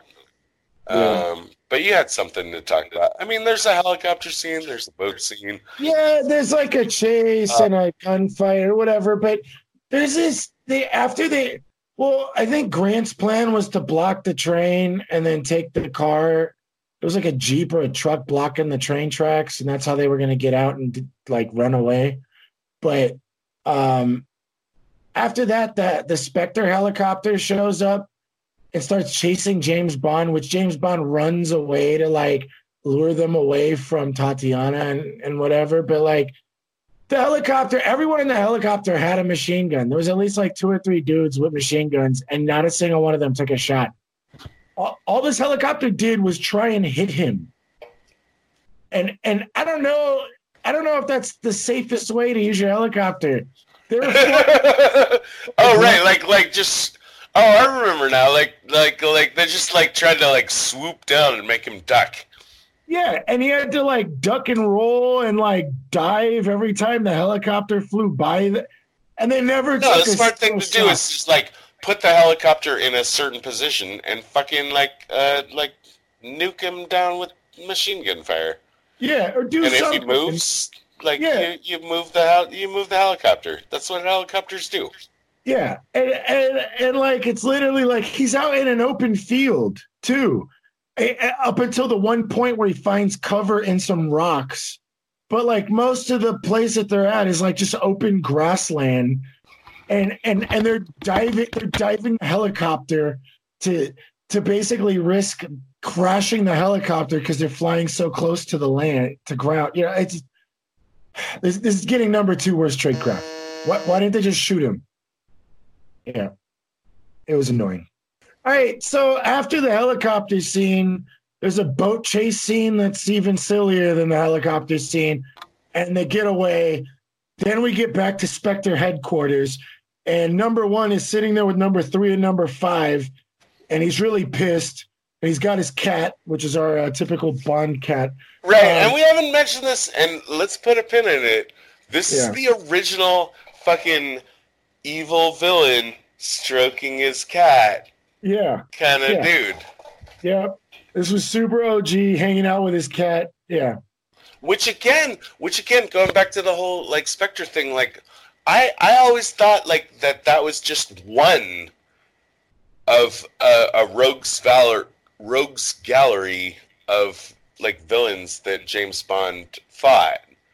I didn't realize that this was a guy that is in the first all of the almost all of the first seven movies as this like super uh super villain. Whereas Yeah. james bond eh, like he'll always have a villain but there's always this this one guy this number one uh i think i, I forget his name right now but but i want to talk yeah like like i want to talk about this this scene with you. Well, what happens is number one's pissed, and he brings in like a big thug. why is he pissed why is he pissed he's pissed because grant is is dead important. Yeah, he's pissed because james bond is alive yeah, he's He- pissed they- because he doesn't have a Lektor yeah, and he's pissed that there isn't a nuclear war. right Well, so he's trying to figure out who to blame. He brings in a thug, and he's like, "Failure's never an option." So one of them have to die, and they basically argue One over of who. one of one of who? One of who? number three and number five. Number three is the uh staffing Creepy. agent. She she she's kind of like the crazy staffing it. She found she found Grant. She found Tatiana. She pretty much set up. She basically executed number five's plan, and number five is the the the the mastermind behind the whole plan. That we all agree it was a fantastic plan, but they the number three number five basically have to argue in front of number one who whose fault is it right. Was it a failure of the plan that number five put in place, or was it a failure of execution that number three put in place? Right. And, you know, number five is basically uh, uh, greasing up number one and talking about how amazing number one is and that his plan was, and that his own plan was flawless. Number three's excuse was that it was James Bond, that everything was working fine and it was just James Bond is such an amazing spy, which, as we've discussed, I have yet to figure out where that comes from. Uh, but uh, well, you know what it is? It's the it's the hotel scene where he found the bugs. That's that's how we know he's a super spy. Um, uh, but anyway, yeah, they argue over it, and when she tries to claim it's James Bond, number five even continues to suck up to number one. It's like, oh, but James Bond is nothing compared to number one, you know, blah blah blah, and yada whatever. And number one decides to have number five killed, and I and I think Todd, you wanted to talk about this, like why why does number five deserve the blame? I did want you to talk about this. Let's hear it. uh, well, I wanted to hear what your thoughts were. For well, or I, I- don't know. Like, I mean, I think we disagree on this. I think I think number three is the fuck up. I think the plan was good, and I think that uh, if I were if I were to find fault in the plan, I would I would put. Mm, I don't know. I don't. I don't think Tatiana was the right agent. I think you put an actual fucking agent in play instead of a fucking naive, dumb blonde. uh, you could argue you could argue that like you know that like maybe uh the James Bond would have smelt her out. You know. And yeah, I don't mean to I don't mean to be orders, which is to do I don't mean to be mean. I don't mean to be mean against the Tatiana character. It's just that the Tatiana character is so fucking dumb as written. You know, that's not a slant against women. I'm not trying to be misogynistic about this, but she's fucking got nothing to do in this movie. No, no. I I don't know. I I I feel like I feel like if I'm number one of Spectre, and I'm looking at number three and number five, and and choosing which of these two are most valuable to me. I think I, I I'm I'm going with number five. I'm gonna keep that. If I was playing this as a board game, I would keep Yeah. number five, lose number three. I, I I understand you have reasons that you disagree, which have to do again, I think, with uh his attitude. That's mainly what it was for me. Which See, I, I think number three was right that it was James Bond and not the, the I don't think it was a failure on Spectre's part. Um, I, I think it was more a failure of the movie. Uh, no, uh, uh, no, because I think she picked the right guy. She picked Grant, who was like a piece of meat, like superstar. yeah, he's awesome. Yeah. And then she picks Tatiana, who was perfect, and then gave her the only orders were just do what James Bond says because they knew they didn't want her to have too much involvement. They wanted her just to like follow along and and you know maybe fall in love with him or make him fall in love with her or whatever. And I think I think it was fine. You know what what bothered me? Well, the reason why I think number one didn't kill number three is because number three probably still had an opportunity to do it. Because number five isn't like a on the ground type of guy to get the Lektor. Now he has to spend months planning another plan when number three can go out and and figure out a new thing. And she does. And she makes her last final hurrah play at getting the Lektor herself. You know? Yeah, I mean, she proves herself in that way. Like, she definitely like uh, proves she actually she had a good plan too. the, the the the loyalty to put her own ass on the line and go out and try to salvage a bad situation. So that is definitely some points for number three. Yeah, absolutely, absolutely, and and she did it, and she did a pretty good job. She pretended to be a maid, or at least got She's herself got that, some skills. She's got Yeah. some skills. and and and almost walked out the door with the Lektor. She she was like out the door, and then James Bond spotted it. It was like, "Don't worry, I'll carry that," you know. Agents please report for debriefing on this operation. The director will see you now. All right, so David, do you think uh, we're ready to come in from the cold now? Absolutely, let's do it. this exposure of ours through this quest on this podcast and through the research we've done that James Bond is so fucking important. Love him, hate him. Uh, I didn't. I didn't like him in this movie. No. we're, we're gonna get to that. I don't But, like like. He is. He is so important. In the like, Doctor No shows up in 1961. By 1970, there are a billion fucking spy movies and spy television shows, and and shows and exploration of the spy hero as a concept, and like it just goes on and on from there. It's like a Cambrian explosion. I, I googled uh, most recognizable hero or most recognizable movie characters of all time. In and I checked like eight of them before we started recording. He's in the top five on every single one of them. He's in the league with like Darth Vader and Indiana Jones. Seem to be like his best competition. And uh, all the different kind of spy movies and spy characters that you and I do like. This guy deserves respect, even if we don't like him personally. And I kind of don't like him personally. He's kind of a slime ball. I don't like him. No, I don't. I don't like him either. Like, there's a bunch of fucking wish fulfillment going on with this guy, right? Yeah, He gets Absolutely. the girl. He fucking flies around like he's got like this uh, uh, account. Like like all his shit is paid for. You know, he gets he gets to kill people and like not go to court the next day. not yeah, get. He's- yeah. He's kind of like uh, like what every guy wish they could be type of thing. But uh, I guess guys at the time, because I definitely don't want to be him at all. Me neither. Yeah, No, no, no, no, no. I'm gonna give it a two. because it wasn't terrible enough for me to give it a one, but it still wasn't really that good. I, I did I did not enjoy watching this movie. Uh, there was maybe like a couple moments where I kind of like snickered or like we're like, eh, that's kind of cool. But yeah, I did like the briefcase though.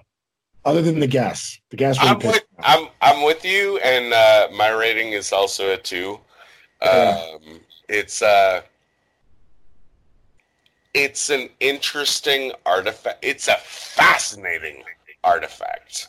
yeah, Uh, but as far as an enjoyable movie, um, you know, uh, shit's moved on. I'd, I'd much rather watch some fucking Jason Bourne movies or yeah, yeah. I know, right? If we're gonna watch an action movie like this, there's a lot more that we can watch now, right? Yeah. I don't know. Or movies that have like more complex uh, and compelling spycraft. Yeah, Um, um, I love that this movie like hints at those a little bit. Yeah.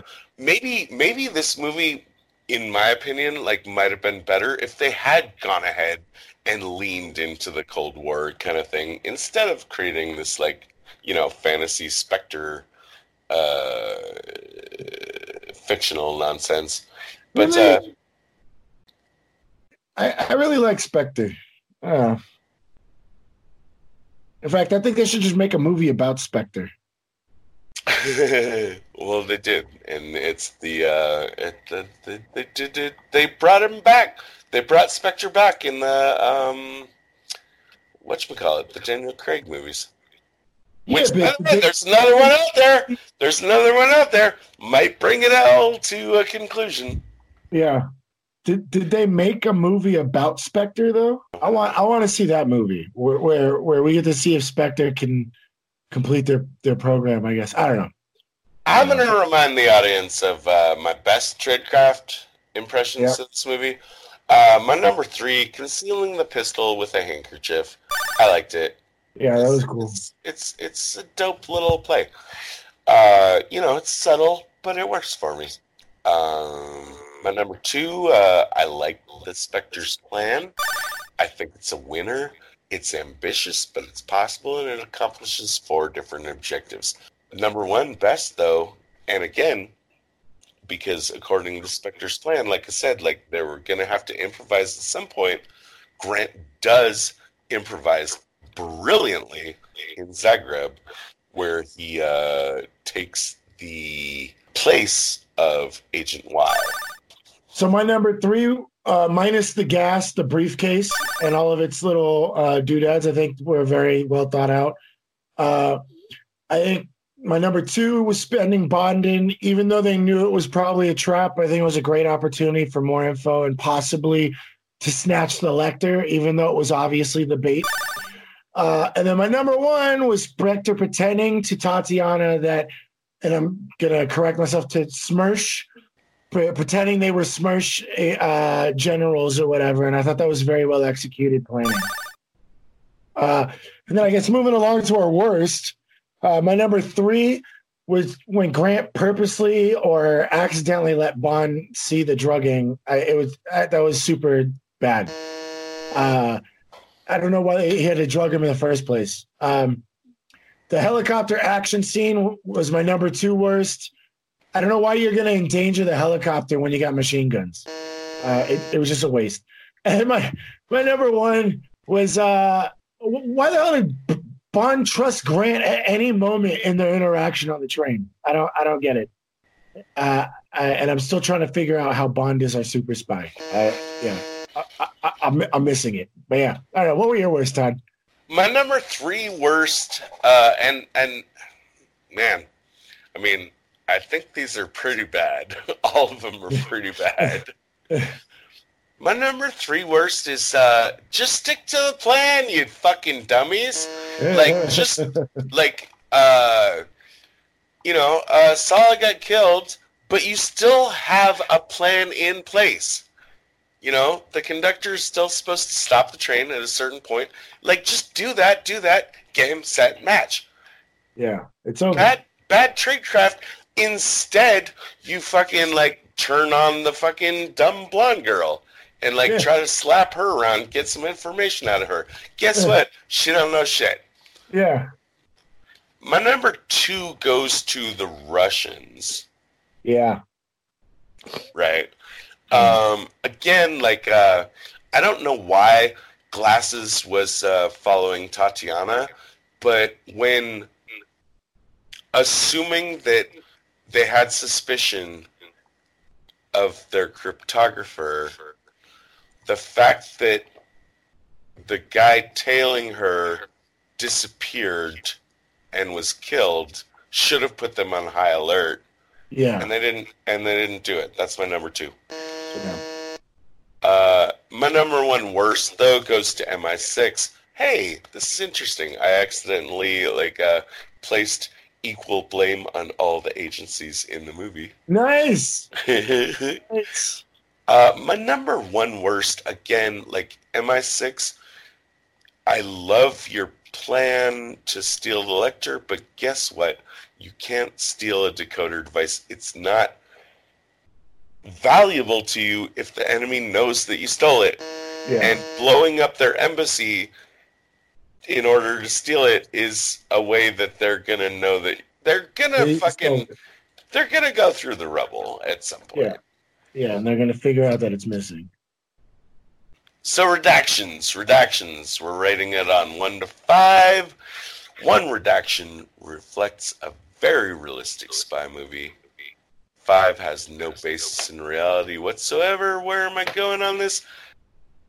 Three point five. Three point five sounds good to me. I mean, it's it's a lot of the stuff in this movie is kind of unbelievable, but the idea of like a corporate conglomerate uh trying to set up a situation that they can profit off of two governments.